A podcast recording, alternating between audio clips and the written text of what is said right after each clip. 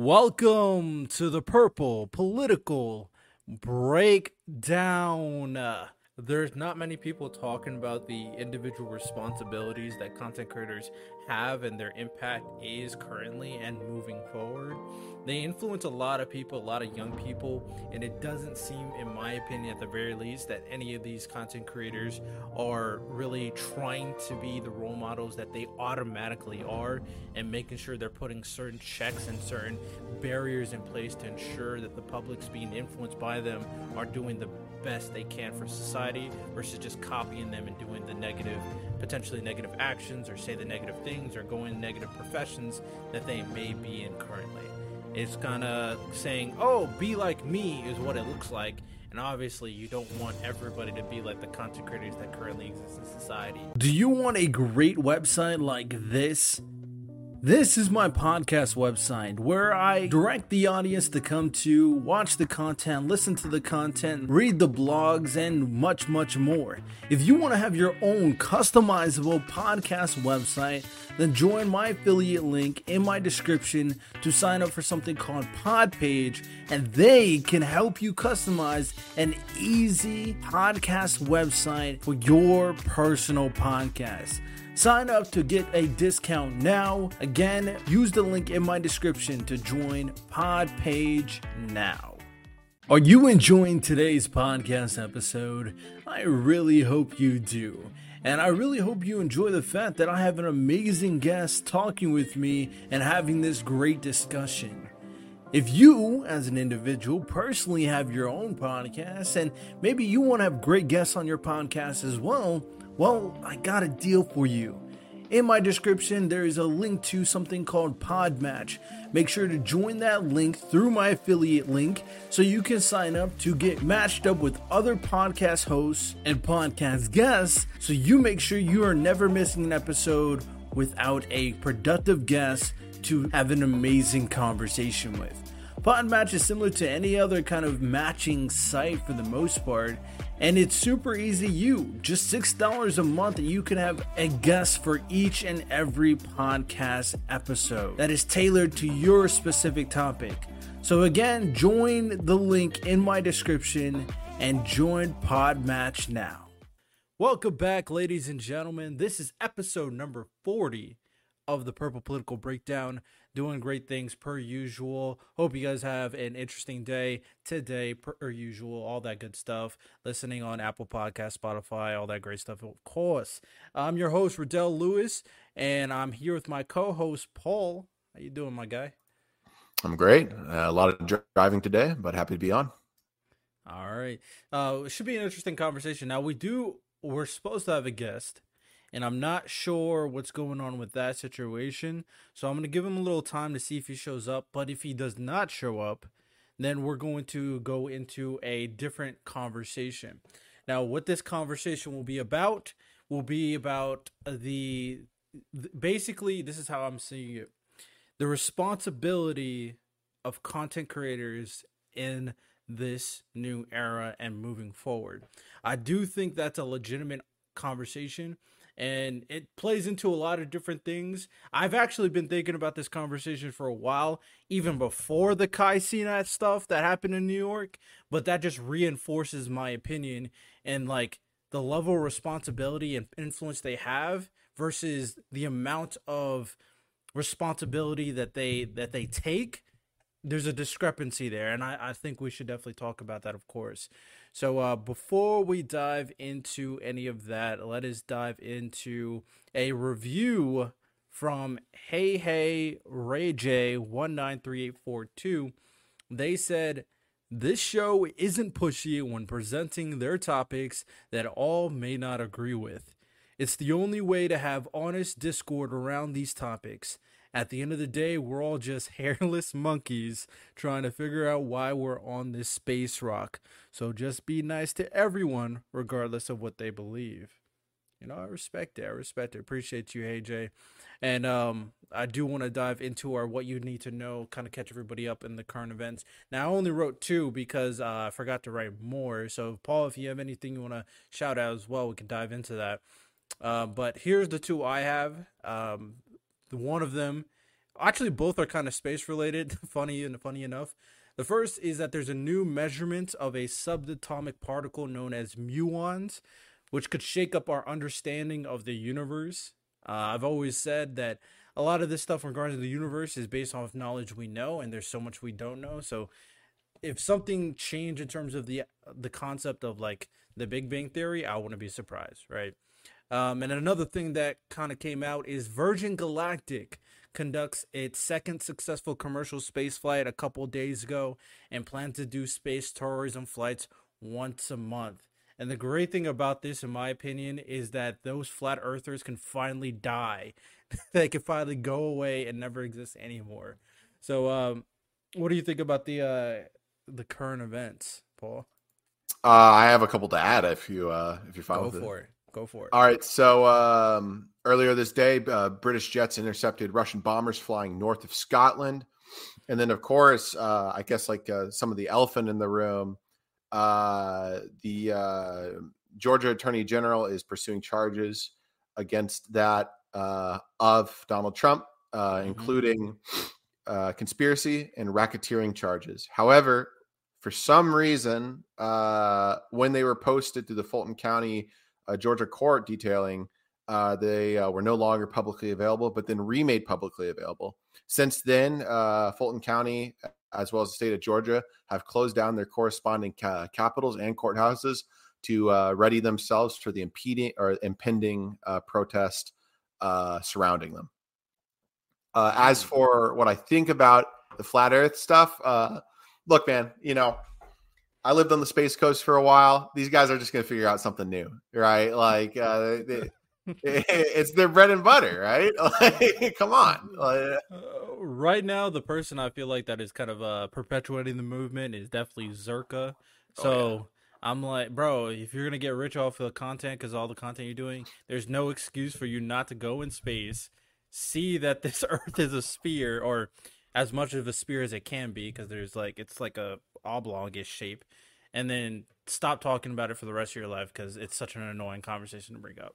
So uh, I just think we should put them all on a rocket and just like launch them out there, and then they could see space and uh, you know potentially crash into the moon as well. You know, so oh, we could send them all to Mars and see how they, uh, you know, see how they like. Uh, yeah, they yeah. restart society over there. Habitation training. exactly, exactly. So, um, but a lot of interesting stuff you said are, are revolving, um, you know, Trump, of course.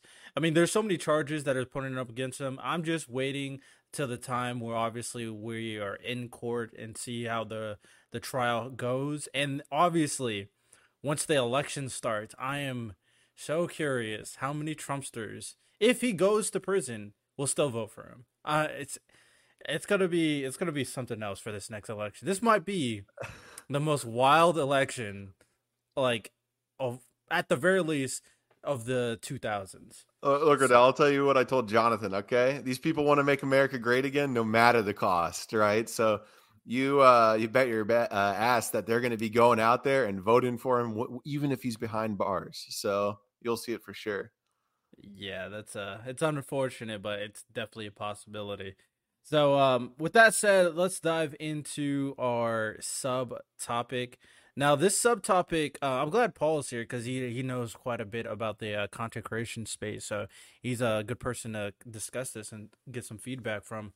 So there's a lot of contra- controversy in terms of fair use. I'm sure you've seen what's going on with people like XQC and Hasan. So this is social subtopics. Are going over something a little bit more socially related and the controversy falls in line on like what it what it means to be a good reaction content creator um what you have to do as a reaction content creator and the the aspect of fair use is the lines be, that are um you know exist today in terms of what is fair use will those lines kind of get broken due to you know activities from people like Hasan and XQC to the point where content creators are going to be able to even you know I'm, I'm gonna say they're going to be able to the the people who create the content that people react to are they going to be able to um, make things much more difficult for these reaction content creators so uh, what, what, do you think about all that that's going on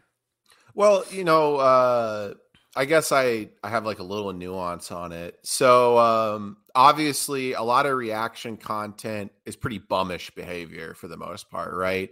A content creator is supposed to, you know, in some form or way create more content. Uh you usually see this like when they play games or uh, they do activities or something yeah. like that where they uh you know have some sort of persona on top of it the, the problem is uh, is that a lot of these guys that are doing the reaction content now, at least for the bigger ones, don't really produce much of a reaction at all. Um, I forgot the skinny guy that plays World of Warcraft. I forgot his name, but it if you compare him, who does probably like twenty to thirty minute commentary on a subject when he watches the video, to that of someone like XQC or uh, Hasan Piker uh, you kind of see it's like night and day, right? Yeah.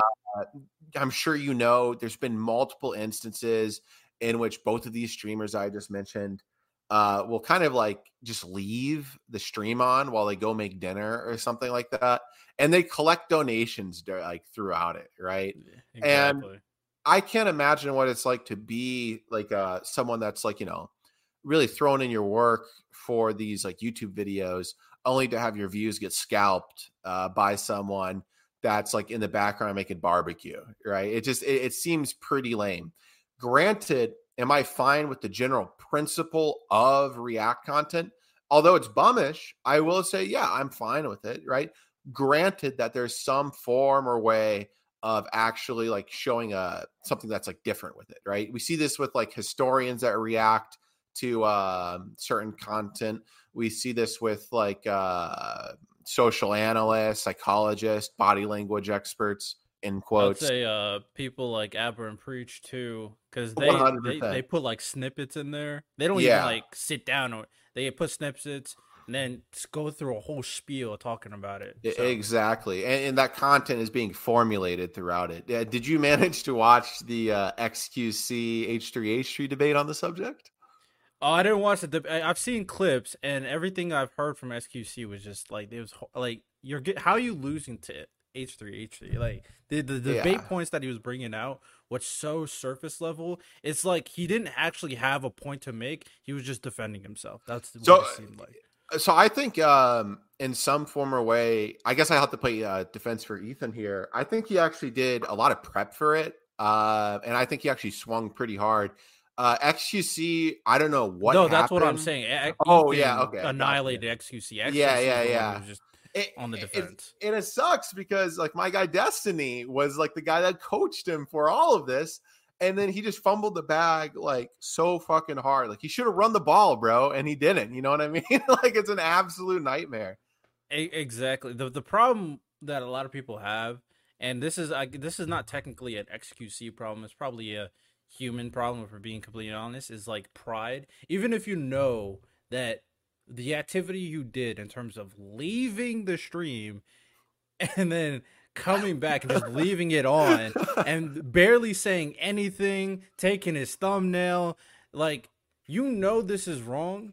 So it's it's easy. I'm sure Destiny told him this. Hopefully he told him this. He's going like, okay, take responsibility for this specific action, but defend the principle yeah. of reaction. Exactly. And then you would you would definitely win because there's actually I would say there's so much value in reaction content too because it it gives an extra level of publicity to uh certain levels of con certain content too that I think is uh sometimes underappreciated.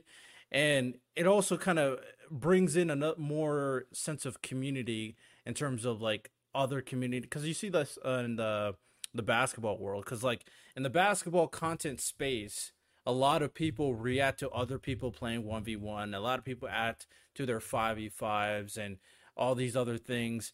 They react to it everybody's cool with it all their communities are kind of blended in. The expectation is you see the first video then you see the reaction to the video so everybody's eating. Uh I would actually say, with that said, to bring kind of a touch upon a, a different point, is I don't know if the, the politics game is necessarily the same. I, I, mean, it is politics, but it's obviously like not everybody wants everybody to eat. That that's pretty yeah. obvious. There's a a lot of animosity between even people in the same space, right? So that's a that's probably a bad thing for to be fair, XQC is not a political content creator, but he tends to blur the line sometimes when he has certain conversations. Yeah, so like I think for um like with the sports stuff, and you kind of brought up a good point with it, where a lot of these people see boost in their viewership. I think it was the professor who saw like around hundred thousand to two hundred thousand views on a video because uh, I think it was Kai Cenat uh, watched the video in the first place, uh, and it actually like really helped the channel. And I even think he donated proceeds uh, to whatever the professor was doing for charities, right? As for political content reaction, look, dude, like I'll fully like defend it, right? I'm a drama hog when it comes down to it, and I, I love watching these people just like uh, go crazy over these things. Like I'm sure you've probably seen the Hasan clip of him saying this Weasley little liar, and it's just a classic, right? Like him raging at Destiny is just amazing. Uh, and you know, of course, like vice versa, right? Like with Vaush and all these other content creators.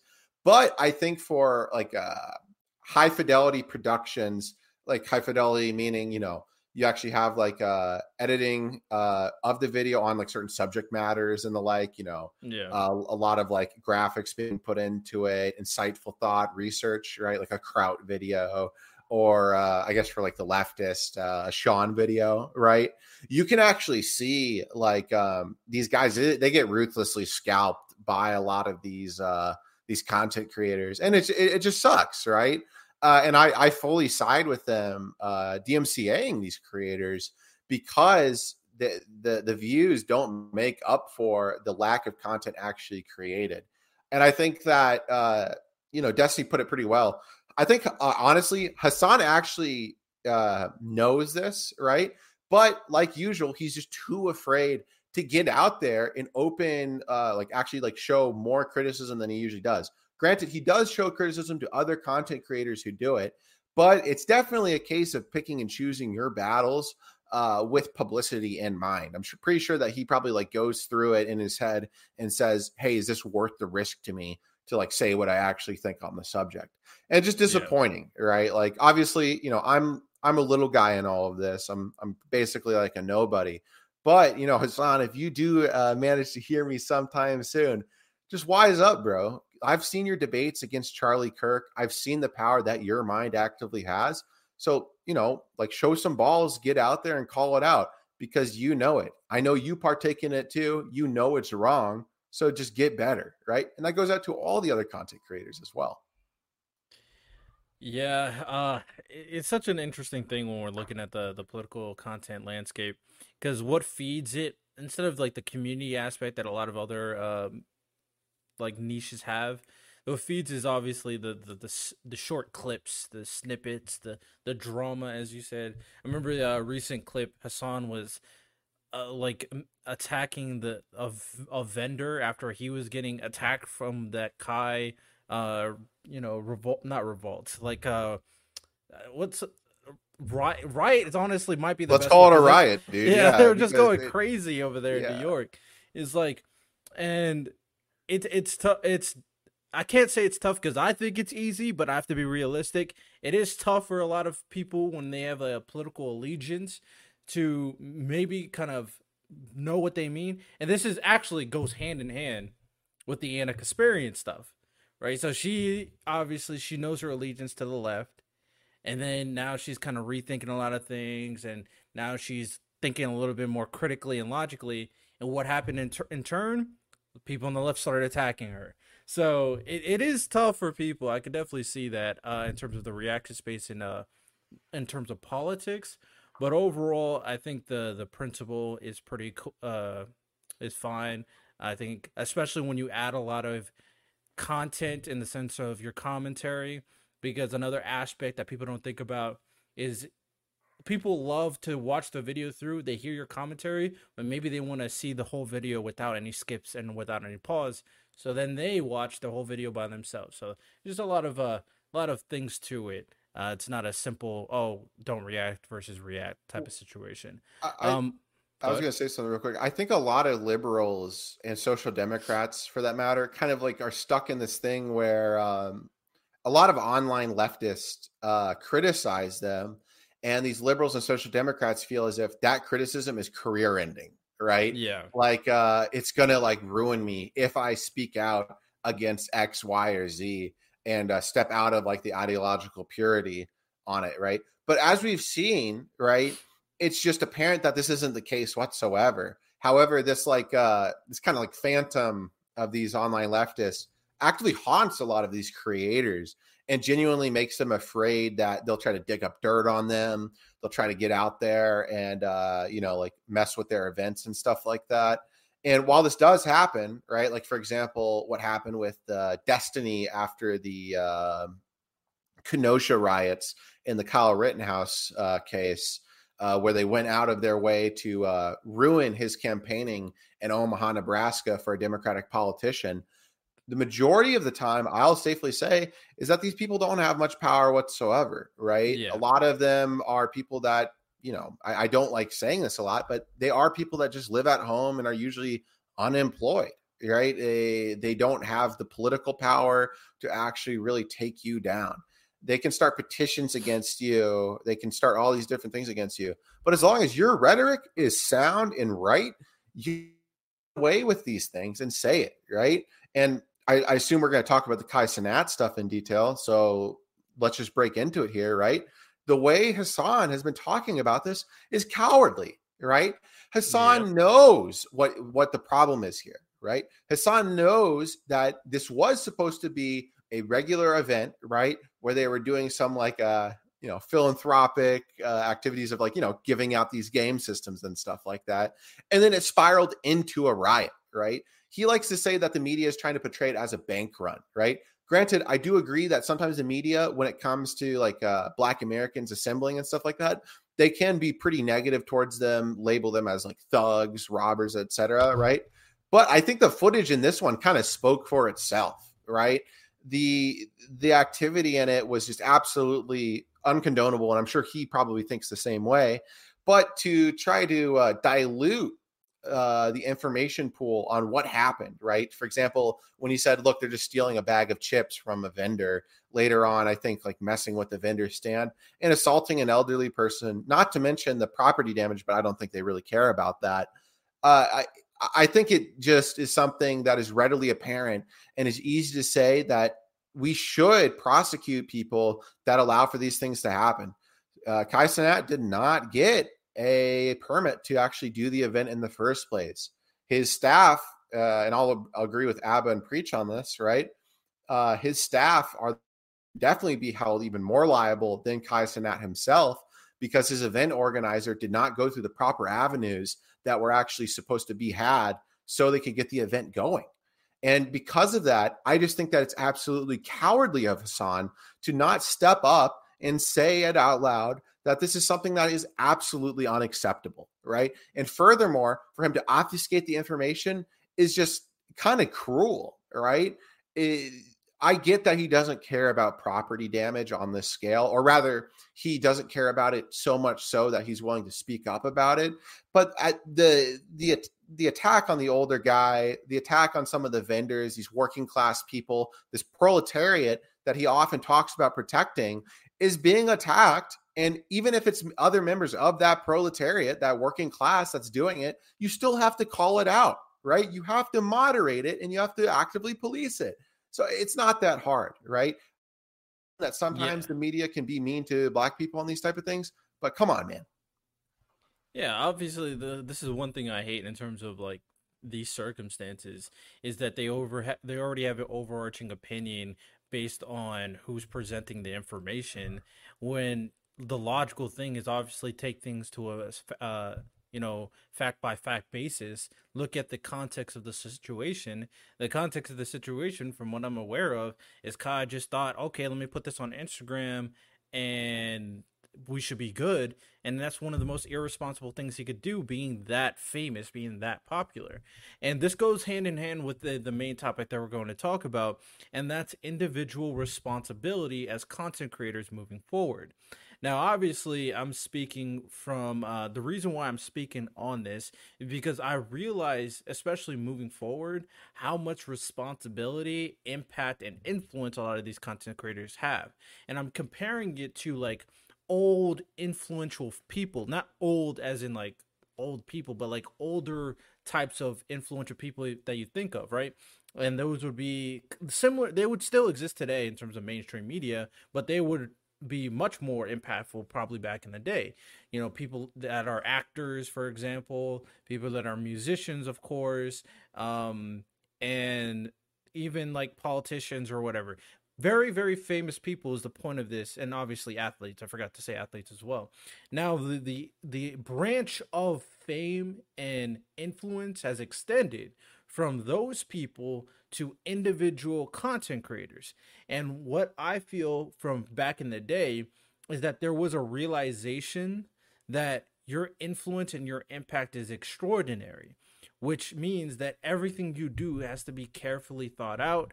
There's the whole P they all have a PR team. Some people don't like that because the the appeal to content creators nowadays is the authenticity aspect but that authenticity can be damaging if you don't take into account the influence you currently have. One thing that I, I do hear from content creators sometimes and i and i at this point maybe a couple years ago i've been like you know what?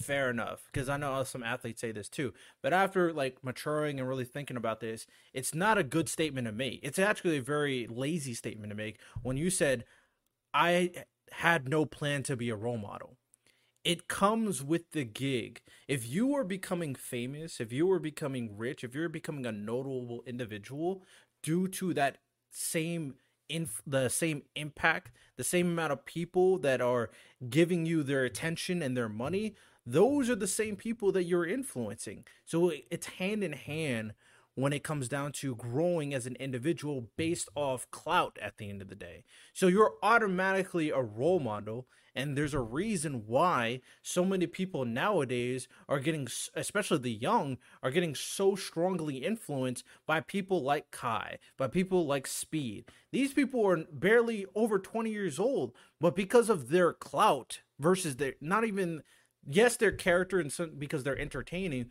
but because of how much uh impact they have and i guess the entertaining part them as like role models when you think of role models it's like grown individuals who's supposed to you know teach the people of the next generation. They don't have that aspect from what i'm seeing no offense but they you don't need that to be a role model because it comes with the territory. So that's a conversation we definitely need to need to have here. Uh paul what do you think?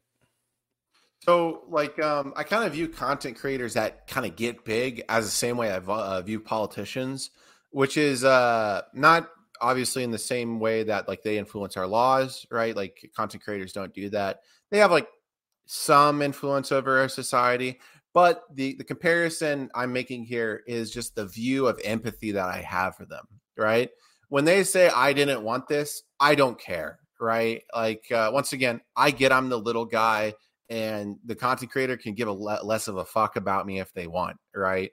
But eh, the reality is is that you do have an impact and furthermore, I mean, yeah, your fans are your content, right? Like they, they are the people that are actively following you. They do the things that you do. I think it was uh Jidion actually made a video about how someone stole his do rag one time. Uh, oh, yeah, uh, like that, out in yeah, out in open public. But I'll tell Jidion, man, like that is kind of a consequence of some of the content you've created, right? You, you actively fuck with people in uh, public all the time. You go out there and uh, you kind of give them a little bit of a hard time here and there. And as a result of that, dude, I mean, look, I'm not going to say you get what's coming for you because I don't really believe in that type of logic. But I will say it is somewhat of a natural consequence for something that will happen because of the content that you produce, right? And I, I don't think I can have much empathy for you in that fashion. Uh, the reality is is that you have become a celebrity, and like all celebrities, right? I, I feel as if that you've transcended us normal working class people, right? And you just don't really deserve a lot of my empathy because of it, right? Yeah, and the the the fact that you can become so famous and so impactful not easily, but like the route to you doing it is like you can create your own content and hope it bangs versus obviously something like being an actor or being a athlete there are so many more hoops you have to run through. There's so much more like roadblocks that's stopping you from getting to where you got to go. It's so at the end of the day it's it's a lot more like gamey if we're being completely honest. The levels is different. I'm not saying becoming a content creator is easy because it's not.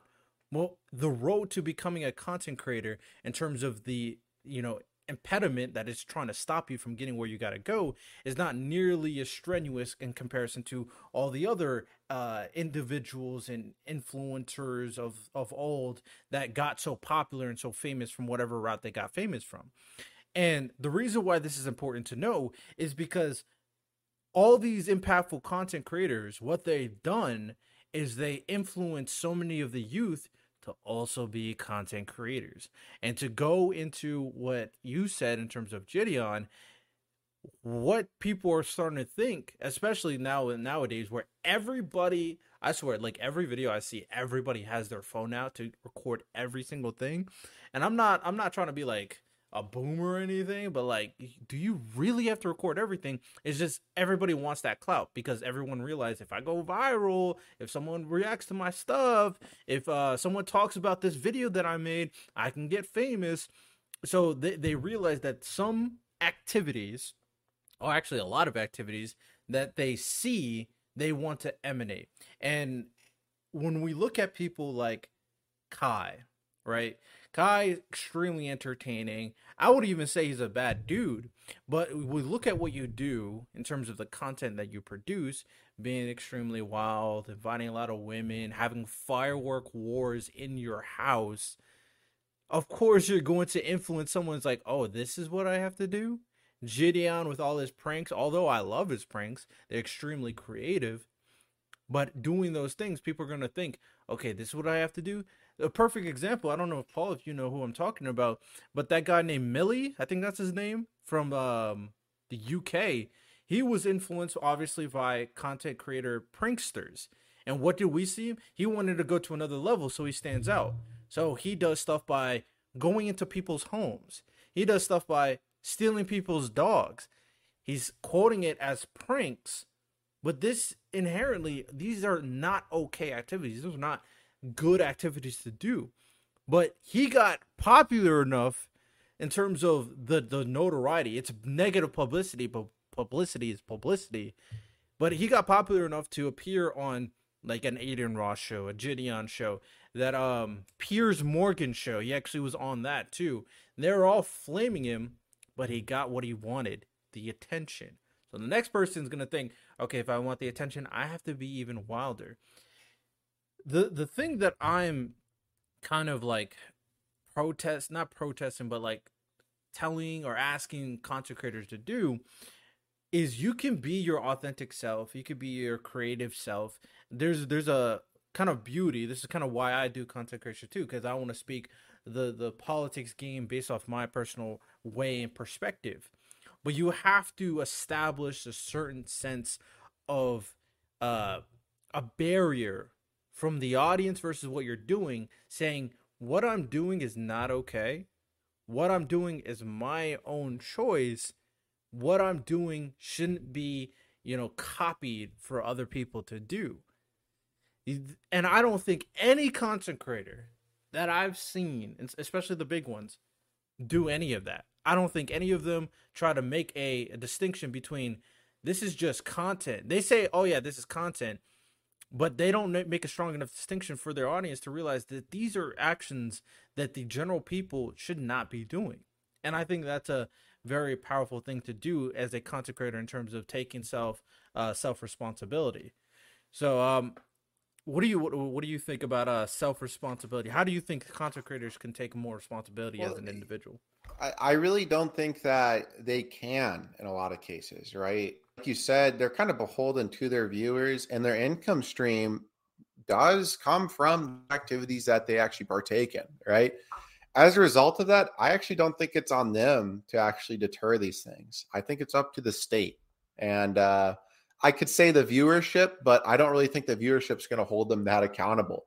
Only if something yeah, like sure. a, exactly, only if something like absolutely outrageous, like a, a canceling for sexual assault uh, or like battery, uh, maybe can do it. But even then, we've seen people get off of that before. Uh, it, it does come up to prosecution under the law or civil suits against these uh, individuals that do it. I was going to ask you the question, you know, what do you think the best deterrent is for this yourself? So it really it's so tough for me to say this, but I think there there needs to be a realization that a lot of these individuals, especially the young ones, to expect them to have the um I guess like uh to expect them to be mature enough that's the best word i'm to use because the other word I, I can't say it to expect them to be mature enough to understand how their actions can be detrimental to the youth that is potentially viewing their content is unrealistic. I, I, try to always think in terms of what is realistic, and that may be unrealistic, especially like you said, they, they want to make sure they're authentic, they want to make sure they're not affecting their income stream. So the only best case scenario is we have to make it where these individuals have to have a certain level of representation. And obviously that exists in like all other fields, right? When you go into sports, you automatically have an agent. When you go into Hollywood, probably the same thing. When you're a politician, the amount of people checking you and making sure you're not being stupid is, you know, numerous. Um, obviously, we gotta make sure that we're finding the right balance so we don't make content creation a corporation necessarily, which is kind of some of people's issues with certain things in Hollywood, because this is the entertainment business and the best, the best, uh, ex- uh I guess copy of what content creators do is Hollywood, but we know all the issues Hollywood has uh, on a lot of different circumstances. But we do have to figure out to, especially, I know certain content creators in YouTube and Twitch, they have like, you know, uh, some type of helper. I forgot what they're called. They got a they got a guy basically that they can contact straight from whatever platform they're using to ask them questions. I do think there needs to be a serious conversation that when a content creator gets big enough that they automatically have to have representation to make sure that they are going in the right direction. I really don't think, uh, just like in the sake of business law, right? I don't think that this is something that, and even in like politically speaking, can actually be passed though, right? Because the implications it can have for other businesses is pretty insane. Uh, keep in mind, right? A lot of um, content creators usually are operating on um, you know, pretty low income at their start, unless you incorporate uh, Patreon and other subscription based uh, services into it, right? Um, but look, like I agree on a personal level, right? If I'm the content creator, if I'm talking to a content creator, I'm going to tell them and I'm going to get an advisor to tell me not to do things, right? A great example of someone just absolutely, I think, ignoring the advice of their peers was when JonTron talked about race, right? Uh, I don't know if you're familiar with this, but uh, JonTron, the way Destiny got really popular was through this debate he had with JonTron after JonTron was uh, espousing a lot of views about um, how like whites uh, have like higher IQ levels and how they uh, are uh, less prone to committing crime and how like uh, in a way or sense they're kind of just like better, right? And he said all this stuff absolutely unmoderated. Now, granted, you know, in the pursuit of truth, I think, you know, I'll say, look, let him speak, right? Let him cook, as they say. But uh, on a business standpoint, I'll tell the guy to say, hey, look, I don't think you should do that. You should 100% get someone to somewhat manage you. But a lot of these content creators usually either can't afford it, and like when they're starting off, JonTron definitely could have. Um, or the other aspect is that a lot of these guys want to run a really tight shift. And furthermore, like you said, they want to have that like uh, raw type of personality that's with them, right? They want to appeal to their viewers. They want to have that personality, uh, kind of like, like, I don't say cult of personality, but you know what I'm getting at, kind yeah. of arise with their viewership so that they uh, can have like an, an almost unconditional faith within them, right? And I think JonTron walked away relatively unscathed after the debate, even though he, uh, I think, took a creative hiatus afterwards. but with that being said, you know, in terms of getting this like uh, implemented on a policy level, I just don't think it's possible, Riddell. Like, I think that the implications it would have on broader business, like, imagine, for example, let's say you're running a um, like a notary firm, right? Like uh, you notarize documents or something like that. Yeah. And then outside of it, uh, you live in this like really dense liberal area, and you put up like a a Trump flag or something like that. Uh, you and I would both tell that person this is a really bad fucking idea, right? Like, you know, you, you really shouldn't do this, bro. It can have implications on your business. It can cause protesters, people to uh, boycott it, etc. Right? Um, or let's say like you just like say something racist online, right? Uh, I of course you know once again we tell them not to, but to um, kind of beholden business owners, creators, uh, independent contractors, etc., to a standard of needing consultation, I think creates not even just like a nanny state, but something that makes a lot of starting businesses relatively untenable unless the market can figure out a way to, you know, make it kind of like cheaper so it's like more affordable. But I don't trust the market for anything in most cases. I think that it won't work that well. So basically, how I'm thinking it, because in a, in a policy wise, I definitely agree with you. It'd be hard to implement this policy wise and make it make sense. But I don't think necessarily a lot of the the kind of niches of influential individuals have a policy where like agents are required. Like um in the NFL, you technically can represent yourself, and I think Lamar Jackson either did it himself. I think it was a combination of he does it himself and he has his mother help him, but he doesn't have a agent necessarily. But I do think there's something to be said that the overarching company that everybody works for in terms of YouTube, Twitch, Kick, whatever it is, if they incentivize representation as a more strong uh, thing for content creators who hit a certain level. So not all content creators need representation, especially because we know that your impact won't reach. The only reason why the moment you like declare for the draft, you you probably should get representation because like once you declare for the draft, you're gonna have agents hitting you up because the expectation now is like the, even though you may not be one of the stars, even as a bench player, you have a lot of influence over a lot of people. So there there has there's definitely a threshold of okay this is probably when your representation should start. What that number would be for each content sphere we could definitely kind of discuss how much we uh the the proportion of their influence versus the the amount of followers subscribers they have. That's a number we i feel like we probably can find a, a general estimate for.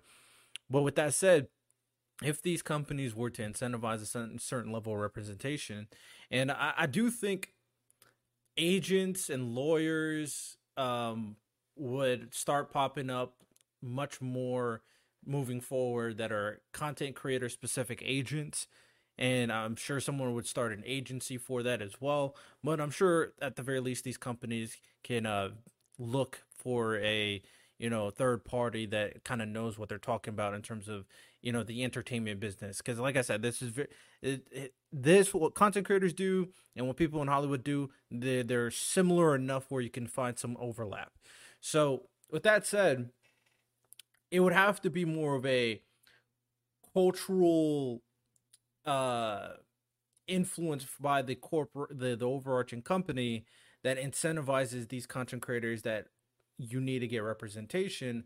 Therefore, once it becomes established that people got representation and people know about it, because I also think that a lot of people actually do have representation. Like Kai technically does have a representation because Jidion did say it, but they never really let people know. And letting people know that I have representation, I have people looking out for me, is another big part to kind of tell other content creators coming up that hey, I probably should have representation. Hey, so there's just a lot of things I feel like, or in, in this specific situation, that's how I would go about it, or that's how would, I would argue for it. And moving forward, I feel like this is going to be more and more important because I can only see the trajectory of the content creators I don't I can't really see them like dwindling in popularity and infamy because everybody has a phone, everybody wants to be a, a content creator. And I only can see, honestly, as of right now, I only can see things getting worse if people are not kind of PRing these content creators. You know what I'm saying? Yeah, but like once again, right? Like um I don't know. I just on like a regulatory basis, I really don't think it's like uh, that tenable, uh, especially considering the precedent that could be set, right? Like I understand even if you have like a like a mandate like a mandatory minimum viewership, right, to then enact it, I just don't think it's going to really play ball. Yeah, I mean, at that point, uh, I would have to agree to disagree because I do think it would be it would work in a way that once we find that number because you could say there's a I do there's a lot more that goes into it obviously than uh, subscribers and followers because you have people like Destiny who is like what close to a mil maybe a mil in terms of subscribers on YouTube and then he probably gets more uh he probably gets more interaction from his fan base than someone probably who has maybe 5 million subscribers. So there's probably a lot of statistics you would have to look into in terms of engagement versus followers versus um, overall outreach in terms of, hey, this car- content creator did this. How did it affect people as a whole? There's a, probably a lot of uh, analytics you can go into in terms of that, and you could find a good number for it. Um, overall, the, the, the, the point of this is to make sure that these content creators who as of right now in terms of some of the most influential people like they're reaching heights in terms of influence where they are legitimately challenging some of the most influential people on like other niches like athletes actors musicians like legitimately like you can make an argument that kai is more famous than a good chunk of like musicians. He's probably more famous than all musicians his age. Um, probably there probably is an argument based on actors around his age, but he's probably just gonna get more famous. With that said, and what and as they as it keeps on going on, if his management doesn't get better, because that's the hope, his management gets better from this circumstance, from this mistake, then whatever he does next could be even more damaging to the the next city, for example. Sure. I mean, I don't know. I I don't have much co- uh, commentary to offer aside from what I've already offered on it. Unfortunately, I, I don't know. Like, look, I'm sure you and I uh, see eye to eye on everything except probably this area. Um, uh, here's a question for you, actually. Do you think that there should be a separate um, policing body uh, within the federal government? It could be like relatively small for that of celebrities. No, not necessarily. Uh, no, I wouldn't go that far in terms of a a new policing body for celebrities. Um, it's really hard to kind of figure out what exactly they're going to be policing, and especially once you kind of make a distinction between this policing department and the people they're interacting.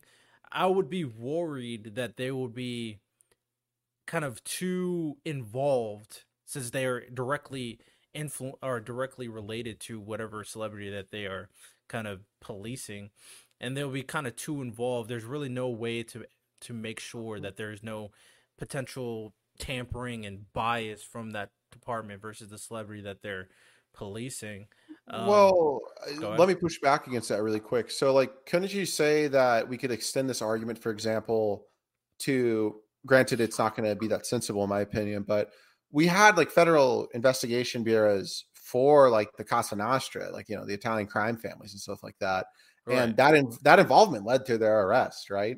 I think having like a base level of some form of surveillance against, uh, or you know, just general like looking into when the case actually you know presents itself for content creators, I think is a pretty responsible thing. Right. Uh, granted, you know, uh, there's like implications with some of the aspects of the First Amendment. But I think uh, let's extend this to like um, these like political radicals that stream, right? Like Nick Fuentes, Eric Striker, et cetera, right? right? I, I think that you know you can have this do some real good, and I think um, if anything, I don't really think we're going to see a lot of uh, tamp scale considering the uh, federal government, at least within the Department of Justice's accountability, right?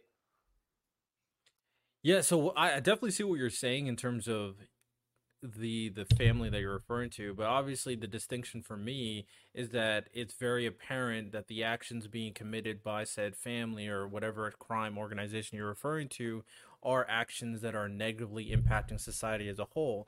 When it comes to celebrities and content creators, that's it'd be hard pressed to sell that type of aspect. Um, if you have it baseline to where like any action that happens, they react to said action versus them doing research and them following all the activities, I'd probably be more in favor to that because once these individuals kind of the the appeal for content creators is like being attracted to their personality and them as people. So when it comes to, to the expectation for me that people won't be able won't be attracted, not like sexually obviously, but won't be attracted to their personality if they do like a lot of research or look them up constantly. It'll be hard pressed because once they have to act upon a negative action, how how much faith I would have them to do what is necessary will be will be difficult for me to be confident in because that that's kind of where I'm coming from from uh from that point of view. Okay, yeah, I can see some of that, sure.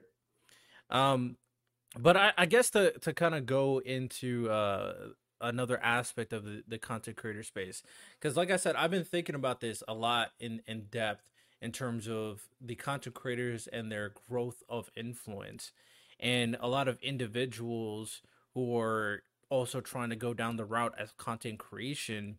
Do you, Paul? I'm, I'm curious to what your thoughts about this. In terms of content creation and the ease of becoming a content creator comparison to a lot of these other influential fields, how far do you think content creators, um, as a as a I guess career path would go, in in terms of the like number one dream dream job, right? Because like the number yeah. one dream job, a lot of the kids would say back in the day would be like an athlete, an actor, maybe a doctor, whatever. But moving forward, I mean, it's hard pressed for me to say that. I think a lot of kids at this point are going to want to become content creators, right? Yeah, like I think that there's a lot of impact on the youth uh, to do so. I worked with a lot of kids uh, of like uh, poor backgrounds, uh, at risk, uh, and you know those that had less opportunity and it is seen as like a, a way to kind of like get into this type of thing uh, i think it can serve as a distractor career progressing uh, but that being said i mean kind of like you said with athletes and stuff like that these things have always existed now for the um how do i put it the like the long term future for someone that does become a content creator, I think that's where the question actually gets kind of interesting, right? Because the attrition rate for these content creators is pretty difficult, right? Uh, securing an active fan base that won't just uh, migrate over to another one and uh, stay significantly more consistent with that uh, creator is something that's very real for a lot of these people. Now, we've seen, for example, a lot of, uh, you know, like the, uh, what, what are they called? who are the girls that are the most viewed people on TikTok? The D'Amelios, I think they're called. Oh yeah, like D'Amelio. Yeah, they, have had the ability to, uh, I think, you know, sufficiently and admirably, for that matter, uh, kind of weave their way into uh, high fidelity contracts. Uh, they have like good wealth managers. They have, um, you know, other avenues such as like merch lines and whatnot, right? But uh, I'm sure you kind of seen this with like Twitch streamers that, for example, they get like a uh, a host from someone and they think that they're going to make it, and then there's just a massive fall off after it. It, yeah. it doesn't really produce much. So the thing I'll tell everyone, right, is, you know, look, I think it's great that your kid wants to try it, and you should encourage them to some element or some level but you need to continue pushing them into their other goals that they already had and make sure they do not abandon them, right? This can be said for anything else like athletics, professional gaming, uh, and other things that are a, little bit unrealistic, or rather get into fields that have uh, such massive attrition rates uh, because of things outside of their own control, right? It's not like academics where you could go, um, you know, into a doctoral program or something like that and i understand why people do this is because it is you know a way that you don't have to like uh, put yourself in the debt from a trade school or from higher level education right But the, the thing I'll just still stay, say is that, it, like being an athlete, there's a lot of other people trying to be athletes in this. And that pool is so large that only there are some that can come out on top. And furthermore, actually stay consistently on top. It's like uh, it's like an athlete that's uh, continually at risk of getting a career-ending injury at all points in time. Right? You never know when it's going to happen. It can be something that's almost even uncontrollable. There can be another force of nature that gets in the way, car accident, uh, bad day on the court, etc. Right? And it's just something that's not really worth pursuing. I think for a lot of young people, uh, you know, stay in school, uh, get out there, and really pursue those original dreams you had as a kid rather than the stuff that um, you know I think a lot of this like uh, capitalism has kind of produced, right? Yeah. So for me, when it comes down to it, because after we had the d- discussion about content creator individual responsibility and how their actions can be negative for the public as a whole, another aspect of it is the influence of becoming a content creator, which is what we're talking about um, right now. And the reason why I see it a little bit differently from like the other professions that you were speaking of is like there are active barriers to kind of figure out that I'm not made for this, right? When it comes to athletes, for example, you know, you when it comes down to it, if you're not good when you're like a, kid, that's one hint. If you're not good in middle school, that's another hint. If you're not, and once you hit high school, and you're, if you're not one of those guys, that's another hint. And then it goes to AAU, it goes to college, and then obviously the pros. Now, there are so many barriers, there's so many checkpoints, better yet, that kind of tells you that this is not for me. And those checkpoints can really help you understand that I can I probably should go this different path. And the the stuff with the injuries thing is also very interesting. But I would say the moment you make a pro, then you already got a very very large contract. You already are kind of set up to kind of even if you get an injury, you have a certain level of influence and impact or you can invest that money into a different job. Like you're kind of set. You'll be good. You made it to the pros. If you get injured you could probably do something else and still live the rest of your life the way you want it.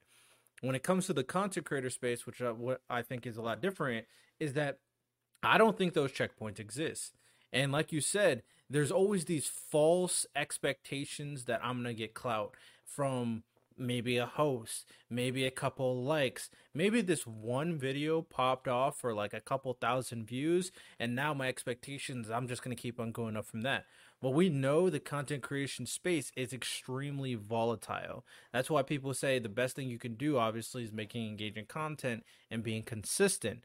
But even when you do but one or both of those things and learning the skills to do those things is very time consuming for especially making a very engaging content uh, it took a genius like Mr. Beast to kind of get to where he's at, and he was doing a lot of trial and error.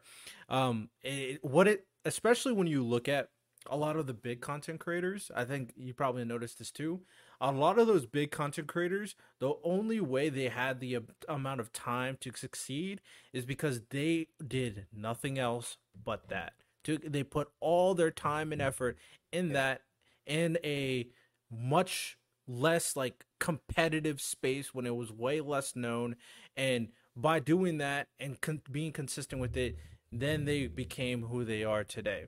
The volatility, now that everybody's trying to do it, and now with the aspect that, okay, if I'm going to make engaging content, I'm going to have to look at the people who already do the content and copy them and potentially do something way too outrageous, as we've seen time and time again, to the point where it's actually ridiculous how much people, what people would do for clout I, I don't know how much you stroll on TikTok, but it's actually so annoying yeah. to see what these people would do for a little bit of attention, a little bit of a clout, a little bit of a prank. They think, oh, it's a camera, so it's all ha ha. It's like, bro, this no, no, no. That's not how how it works. So that's why I'm thinking like if content creation becomes like the number one dream job and it doesn't have these checkpoints that I see that other positions have, it's way more volatile and in the upward uh, and more competitive. It's way harder to convince. Uh, it's way harder for us to kind of ex- uh, what's the best way I could put this? It's way harder for me to see this as a more as a lucrative career path, especially in comparison to the other influential ones like an actor or athlete, where you have these checkpoints and where you can kind of figure out that I'm meant for this. Yeah, I mean, look, something I'll say is like um in regards to these people that do these insane things for clout, this one definitely comes down, I think, uh, uh platforms, right? To uh wholesalely just get rid of a lot of this content. Uh, now, this is going to probably take uh, forms of legislation in this regard, right? Because these platforms aren't going to do it because you know it creates a lot of fucking money for them, right? Um, that being said, uh, I really do think that um, in the instances of these guys breaking the law, uh, the, the boot of the state does have to come down, right? Uh, if you're harassing people at your local Walmart and just fucking with them while they live these monotonous lives of hell and torment, uh, trying to get by as working class Americans, you fucking suck. And you, deserve, I think, in this case, uh, some real deal, at least like societal neglect uh, in a lot of this, right? And people who will listen will either say one or two things. They'll say, I'm right, or they'll say, you know, like, uh, why are you so heavy handed? I'm heavy handed because, you know, I, I know people that are dirt poor and they live already depressing lives enough. They're from broken homes. They have hard enough lives. And you messing with them and making money off of their reaction is just eh, i think it's just despicable right? It, it's and it's fucking gross right? This goes out to any leftist that's listening to me right? If you truly do love the working class and you want to protect them then protect them and protect their fucking dignity. You don't need to just like shell out uh, or sell out all the time uh, to these content creators uh, or be afraid of criticizing them because they might be a person of color or something like that. Just show some fucking balls and try to protect the people that live on this hell and torment in this country uh, and start pushing policy that will benefit them. Don't play defense for these people that are just hurting them. That's all I got to say on that. I'm I'm with you. I'm I get really tired of seeing that. And I want to touch upon another part of this as well, part of this conversation, because there's so many important aspects, and I feel like there's two more that I feel like we should discuss. And one is like the impact, and I guess we kind of talked about it, but uh, let's uh, kind of resurface the conversation a little bit. Is that the impact of opinions on the content creation space, right? And I see a lot of people make so many opinions when I scroll through TikTok. Obviously, we have some infamous people like Andrew Tate who are saying things that, once you really think about it, none of it makes any sense. He's just saying things and he's just rich and has a lot of women around him, so people believe him. But you can just go scroll through TikTok and you see people. And I saw a funny TikTok because this guy was like, bro, people just be making TikToks and they just be lying to you.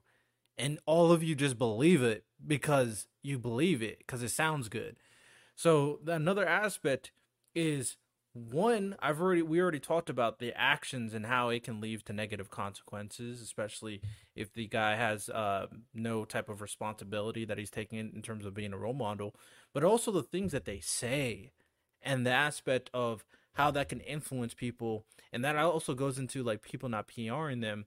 Um, I would say I feel like you could also argue especially nowadays where people are just having opinions about everything without being like fact checked. I would argue, and let me know your thoughts about this, that it could honestly be more damaging in terms of what people are saying and people just believing what they're saying without like ever like fact checking or doing their own research in terms of uh uh content creators and them not being responsible enough to realize that what I'm saying could actually make a lot of people believe it. And I think you brought a perfect example, like Nick Fuentes, for example. Right. So, what do you think about that aspect? I'm not sure. I kind of like understand the question. Can you rephrase it? So, do you think uh, someone's words versus like all the pranks and all the activities in terms of being irresponsible, but do you think someone's opinions and their words can be more damaging than those individuals? 100%. Absolutely. Uh, forming like political movements uh, is significantly worse than that of individual action, right? Like I'll say it, right? Like the people that are motivated to do like these you know cavalier pranks and just to fuck with working class people are kind of like you know uh, drops in the barrel. The the real deal threat though comes from the societal implications people like Tate and Fuentes can uh, make on our countrymen, right? Like, uh, let's just be real here, right? Andrew Tate is a fucking criminal thug, right? There, there's no other way to get around it. He is a pimp and he's a piece of shit, and he influences so many young men in this country, right? Uh, you know, if people want to try to like pull the race card on me for calling him a thug, right? Uh, they can eat me for all I care, right? The the reality is, is this is someone that profiteers off of women. He actively manipulates them into getting into the industry. You could cry consent all you want. We'll see how the charges go against him, right? But uh, when it comes down to it, yeah, these guys have like massive impact. I remember one day I was, uh, you know, working with the kids, and I saw one, and uh, he was watching a video of it. He was like, you know, he's on to something. Now, granted, I don't think he really understood everything in it, and I think he was maybe just joking with me, right? But what happens to the kids that don't think that, right? I know a lot of young guys that watched like, um, yeah, I'm not gonna say the title of the video, right? So I don't like you know propagate it out there, but they watched like um, Holocaust denial videos uh, in like kind of like the 2014 through 20 like uh, 16 years, right? Uh, and they became like you know avid Nazis for a while. They embraced these like fascistic ideals. Uh, they cut themselves off from family. Uh, they radicalized in a lot of ways. Some of them went to prison. Right, uh, not the people I know, but you know people that fell into this. Right, Th- this is just so much worse than the other. Right, I'm not going to be one of these, uh, you know, conservatives that try to obfuscate and say, oh, no, you know, like people like Kai Cenat are worse than Nick Fuentes. Like, absolutely not. Right. Anyone that says that's a coward. Uh, the reality is, is that if you can build like a political base and furthermore start activity that actually distances people from their own families, destroys their communities, and divides them, that is so much more damaging than that of something like, uh, you know, uh, stealing someone's groceries at a, you know, like at a grocery store. And I 100% agree. And there's also something to be said that it's so much easier to capture people based off some ludicrous opinion versus some like prank. Right? We uh, that's how exactly how Andrew Tate and Nick Fuentes got so popular. That's exactly how the red pill community and just pearly things get popular. Saying ludicrous things and it's so ludicrous, but it kind of captures you based on how ridiculous it is, especially those people who kind of want to buy into it because of their current lifestyle is depressing and there's really no direction as of right now. And it's not just like the far right uh, crazies either. It's not the far lefties too have people who kind of influence a lot of people through their, you know, uh, whatever they're talking about and influence them to believing that their rhetoric is the right one. Uh, it, it's absolutely insane that you don't even need to be like an extremely popular content creator to influence the masses based off some opinion. For example, right? I saw something on social media and I I was and I was like, bro, ain't no way someone believes this. And this guy, I don't remember if it was a Twitter post or a TikTok video, but someone tried to make a claim that the fires in Maui were fake because oh, the yeah. trees weren't burnt down all the way and the power poles weren't burnt down all the way. And I went through the comment section. I was like hoping like people probably just flaming this guy. And then a bunch of people like, "Oh no, you're right. You're right. You're right." And it just shows you that this guy doesn't even have to be the most popular guy. He could just say something ludicrous and appeal to these masses of people that have nothing going on for themselves. It's crazy. No, it's it's kind of nutty how like the monotony that people actually like have in their lives can allow them to just jump down these like really deep rabbit holes. Um similarly to this, are you familiar with the like where this theory came from? Which theory? The theory that the the Maui fires were uh like man-made or they oh, weren't. Like, no, I have yeah. no idea where it came from. So they came from um, this conspiracy theory that was propagated by some creators online, but furthermore by uh, Marjorie Taylor Greene, the uh, congresswoman from uh, Georgia, where they allege that uh, the government and arsonist using um, these uh, high frequency um, space lasers uh, that would uh, fire down oh on these areas. Yeah. Uh, and look, like I'm gonna agree with you, bro. Right? I'm sure you've probably seen it yourself. But the best way to lose your fucking mind is by going onto a YouTube video that has some political nature, uh, some or like something that's like a little bit centrist, and just looking at the comment section. You can see crazy stuff in there. You could see like paranoid schizophrenics posting John 316 over and over again, right? Uh, and then you see the like their video history and they have like videos of them like talking about how like the police are gang stalking them and stuff like that, right? Uh, and it's there. And the worst part is that, like you said, on those comments and you just hope and pray in your mind that they're going to be uh, disavowed. Everyone's like, dude, you are onto something here. And it's just like, I don't know. It makes you want to put a gun in your mouth. you know what I mean? No, I 100%. Bro, it's it's it's so annoying seeing all this stuff. And it's much harder to kind of figure out how to fix this problem because at the very least with the you know influence of content creators i feel like you can find a certain point when you know their influence really impacts people when when it comes to like saying crazy stuff on the internet like anybody can say crazy stuff on the internet and for some reason it gets popular because of all these people that we're talking about and to check that is almost impossible right unless we kind of limit their freedom of speech to certain things in some way.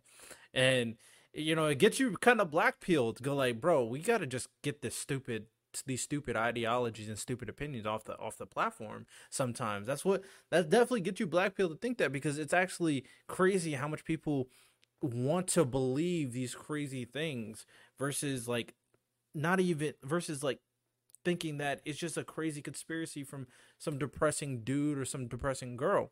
I've seen so it's actually insane how many American and they all kind of look the same too. All, these American conspiracy theories about all these different things. So they're much harder to check. The only thing I could say about that, uh, because it's mostly like grown adults, it's not even a kid thing at this point, is that if you see it, you gonna have to check it, bro. That's the best thing I could say about that because I don't really think there's anything to kind of stop this really and me and paul agree that it's more damaging.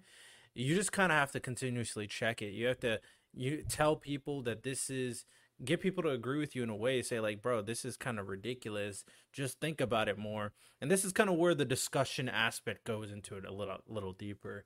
That you got to have discussions with people. You got to talk to people say bro this is ridiculous. Um and this is kind of like why uh, this platform exists and why I've started going on panels too. Because not gonna lie, um, I went on a panel recently, Paul, on Wix channel, and the the panel discussion was about slurs versus anti slurs, right?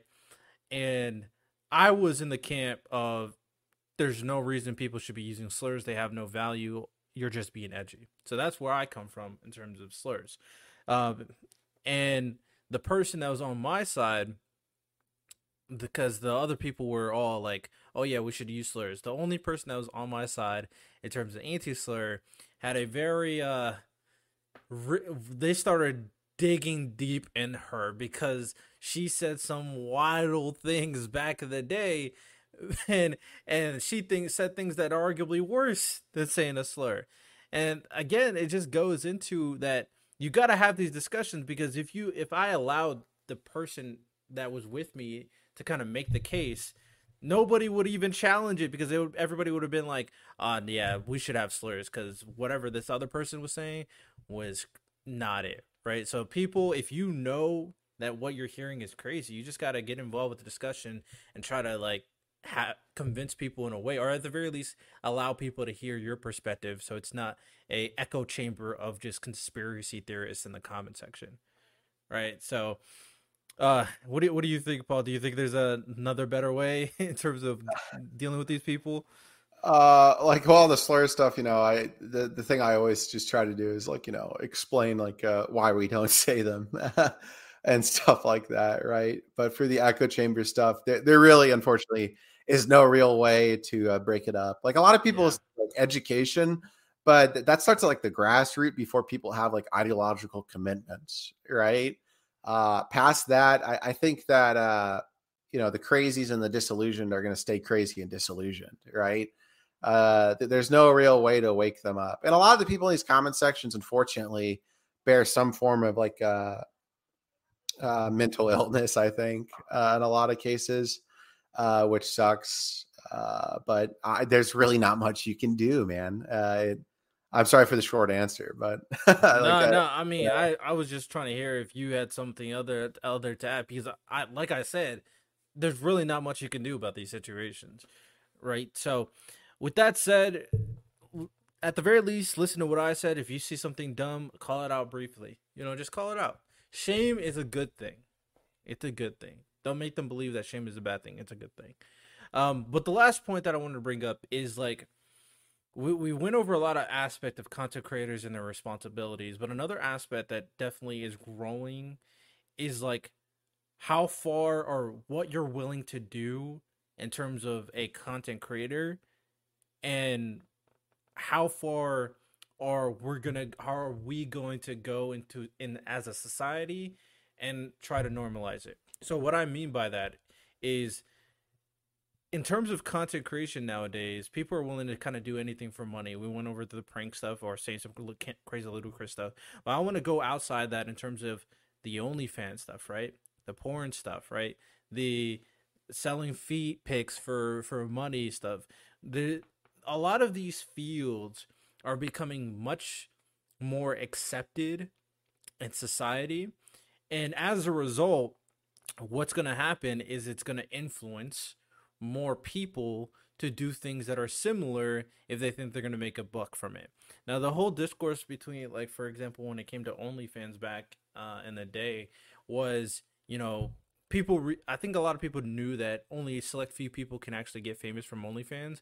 But regardless of people knowing that, that can get like a lot of money from OnlyFans, a lot of people still were creating OnlyFans. I feel like most people that I see on Tinder nowadays has an OnlyFans. It's actually crazy. If you have, if, you're trying to, you got a lot of them also have a look. It's like, yeah, this girl probably has an OnlyFans.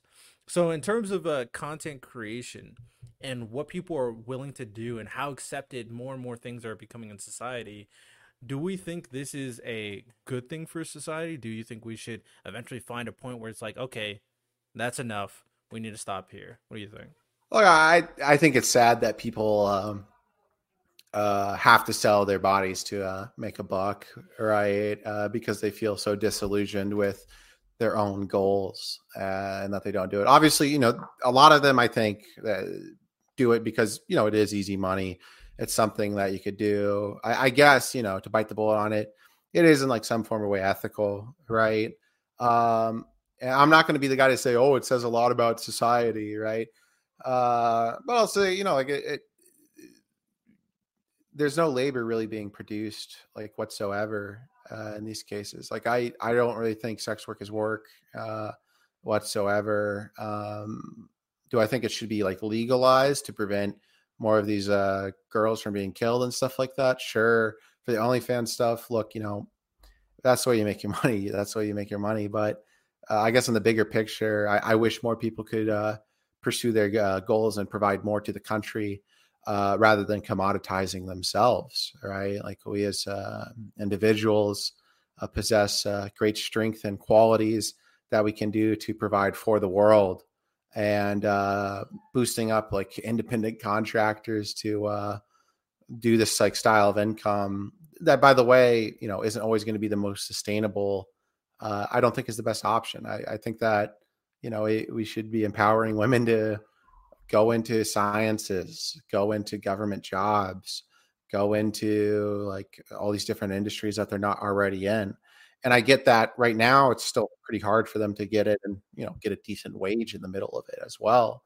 Um, but it's something that we should strive for, and I think that uh, you know we we should look at it with a little bit of a sour taste in our mouth, right? Not shame these girls, but uh, definitely say, look, you know, like we got to push forward uh, more so we can uh, have people not have to sell themselves uh, in that capacity but instead uh, produce labor that actually benefits the nation, right? Uh, I'm, I'm a big fan of the state workforce, and it's just kind of disappointing to see a lot of these bright young women um, take this as an avenue.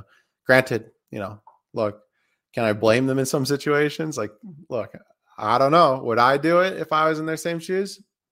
Maybe, right? It's a lot of money. But at the same time, yeah, I also ask myself, I, also answer the question, I'd say, yeah, you know, probably not, right? Uh, there's plenty of things I could have done for significantly more money, and I, I haven't done it because it's simply something that I know that it's not what I'm going to always want to do for the rest of my life. Uh, I genuinely want to provide something to this world, provide something to this country in the form of uh, political leadership and advisory. And I hope a lot of young women can also do the same, right? I hope that they can look themselves in the mirror and say, I'm more than just my body. I have this like brain, I have this mind, I have this thing that I can do to produce just so much greatness for the country. So that's the thing I'll say there. But look, you know, if you're short on change, uh, I'll say, you know, I can't really blame you, right? But if you're from like a well-off background, uh, come on, you, you, have great potential in yourself, uh, and just at the very least, use it as a temporary avenue so you can embrace the original goals that you had as a kid. Uh, don't don't have that disillusionment that so many young people have today, and press on. So yeah, that's what I'll say on that. Yeah, it's um, th- there's definitely some you know sympathy you can have in certain situations, uh, of course. And shout out to the guys that are also selling their body for money. You know, you y'all can do other things too, right? So um, with that said the the big thing between for this profession that are selling their body for money or you know selling other parts of their body for money um the big thing behind this profession is just very similar to the content creation con- uh, conversation we we're having is that it's very easy to do right? In terms of making it obviously that's hard but in terms of doing it it's very easy to do very similar to what i was speaking about before. So that ease you know makes it um natural in a way, especially when it's endorsed to kind of leave lead into this if you feel like you have no other option. And that's another aspect about this conversation is the endorsement aspect of the field. Right? So because nowadays it's definitely being endorsed, right? It's being endorsed on social media. You have people I've seen I'm sure you've seen the tweets where people are saying like, "Hey, there's actually like social media accounts that are posting about these women so people go to their pages, right? So they're being endorsed on social media. They're being endorsed in like social media events. For example, you know, with the Misfits boxing stuff, where we have OnlyFans girls shouting out their OnlyFans at the interviews, and that one girl who took off her top and showed her boobs on DAZN in front of everybody, basically endorsing her OnlyFans. So these individuals and we have other content creators other examples of content creators are all individuals who don't are not technically the ones that you're talking about paul. They're technically the people who already kind of made it but are continuously down the path because the money is there. Because we see like women content creators that are now transforming or becoming um OnlyFans or whatever they're becoming right? And i remember this uh i think i saw an interview I forget which singer it was, but she was talking about how all her, well, I won't say all, but that her friends and people around her was telling her, even though she was like already a successful musician, they were telling her to make an OnlyFans account to get more money. So there's a certain level of endorsement and like um appreciation for the profession in addition to it being very easy to do which is uh potentially concerning. What, what do you think about this this other aspect of the people endorsing being these type of professions? Look you know people can consent to uh, what they want to do. You know you could plug uh, your favorite onlyfans model if you like right? Um, and you could do all these things because uh, you know you as a person have that right to do so. Um, but I mean, look, man. uh, once again, uh, you know, I don't, I don't know. You're you're not really getting out much out of it yourself, uh, and doesn't seem like the best option. And for those trying to persuade others to get into it, uh, yeah, that leaves a pretty bad taste in my mouth as well. Um, I don't know. It's uh, it's, it's very it's very it's a very tough thing because the people who say you know you you hear it. Anytime you kind of say something in protest of what a woman should do they think you're taking their rights. You know that's how usually those conversations go. Um and it's it's actually kind of um it's it, that's it really kind of plays into overarching conversation we're talking about in terms of content creator responsibility and as they have all this individuality all this freedom which you know this actually goes in uh, another aspect paul. Of the last podcast podcast episode you weren't here for we uh, me and jonathan were talking about freedom versus safety. You know the value of being free versus the value being safe in uh, society. And we're going through all these different perspectives because they kind of push and pull against each other and as of right now being a content creator is probably the most free job you can have. But on the flip side the the damage it can cause arguably is probably the most damage without especially since it has very little check of like any profession. Obviously not counting like people in the military that are killing millions of people. But in terms of like a, a profession of people who influence people it probably could be that that in politicians be one of the most damaging job that you can have currently in society um and I guess the last thing before we wrap things up, do you think it's worth us as a society taking away some of the the freedom, the authenticity, if it's in the betterment of society as a whole? Do I think that uh, it's better to uh, you know take away some freedoms for the better society as a whole? You said for uh, for content creators, taking away their freedom and authenticity if it's in the betterment of society as a whole. Um, yeah, I mean, I I usually strive for pieces of legislation like that. Um, it's just that you know, it granted, I don't think it has that big of an impact on society. Aside from that, of these like uh, far right types that are indoctrinating young men. Yeah. Fair enough. Fair enough. Um, but yeah, that is basically all we got today in terms of uh, today's discussion regarding content creators. It's a it's a conversation and discussion I wanted to have because I feel like there's not many people talking about the individual responsibilities that content creators have and their impact is currently and moving forward they influence a lot of people, a lot of young people, and it doesn't seem, in my opinion, at the very least, that any of these content creators are really trying to be the role models that they automatically are and making sure they're putting certain checks and certain barriers in place to ensure that the public's being influenced by them are doing the best they can for society versus just copying them and doing the negative potentially negative actions or say the negative things or going negative professions that they may be in currently it's kind of saying, "Oh, be like me" is what it looks like, and obviously you don't want everybody to be like the content creators that currently exist in society. So let me know what you guys think per usual. Of course, um, leave a five stars on Apple Podcast, Spotify. We are here every Monday and Thursday, 8 a.m. EST to see the uh, show's audio. And if you want to sh- catch up us with us live, you can show up to the live shows at 8 p.m. EST as we continue to have some great conversations. Uh, any last words, Paul?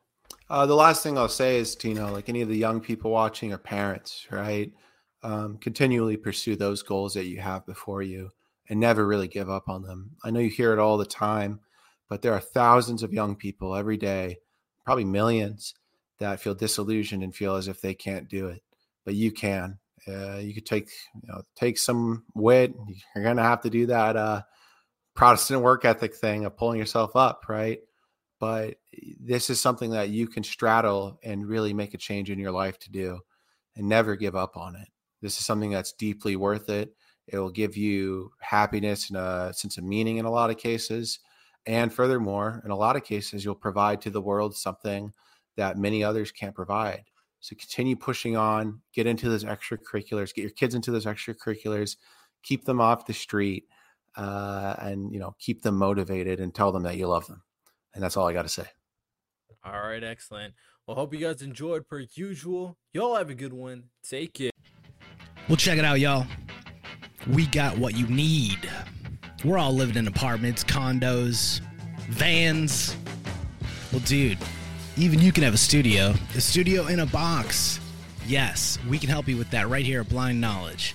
We work on your budget and we figure out your measurements. We'll get you the best sound for the best price. Let me know, 877 237 1143 or at blindknowledge.com. Yep.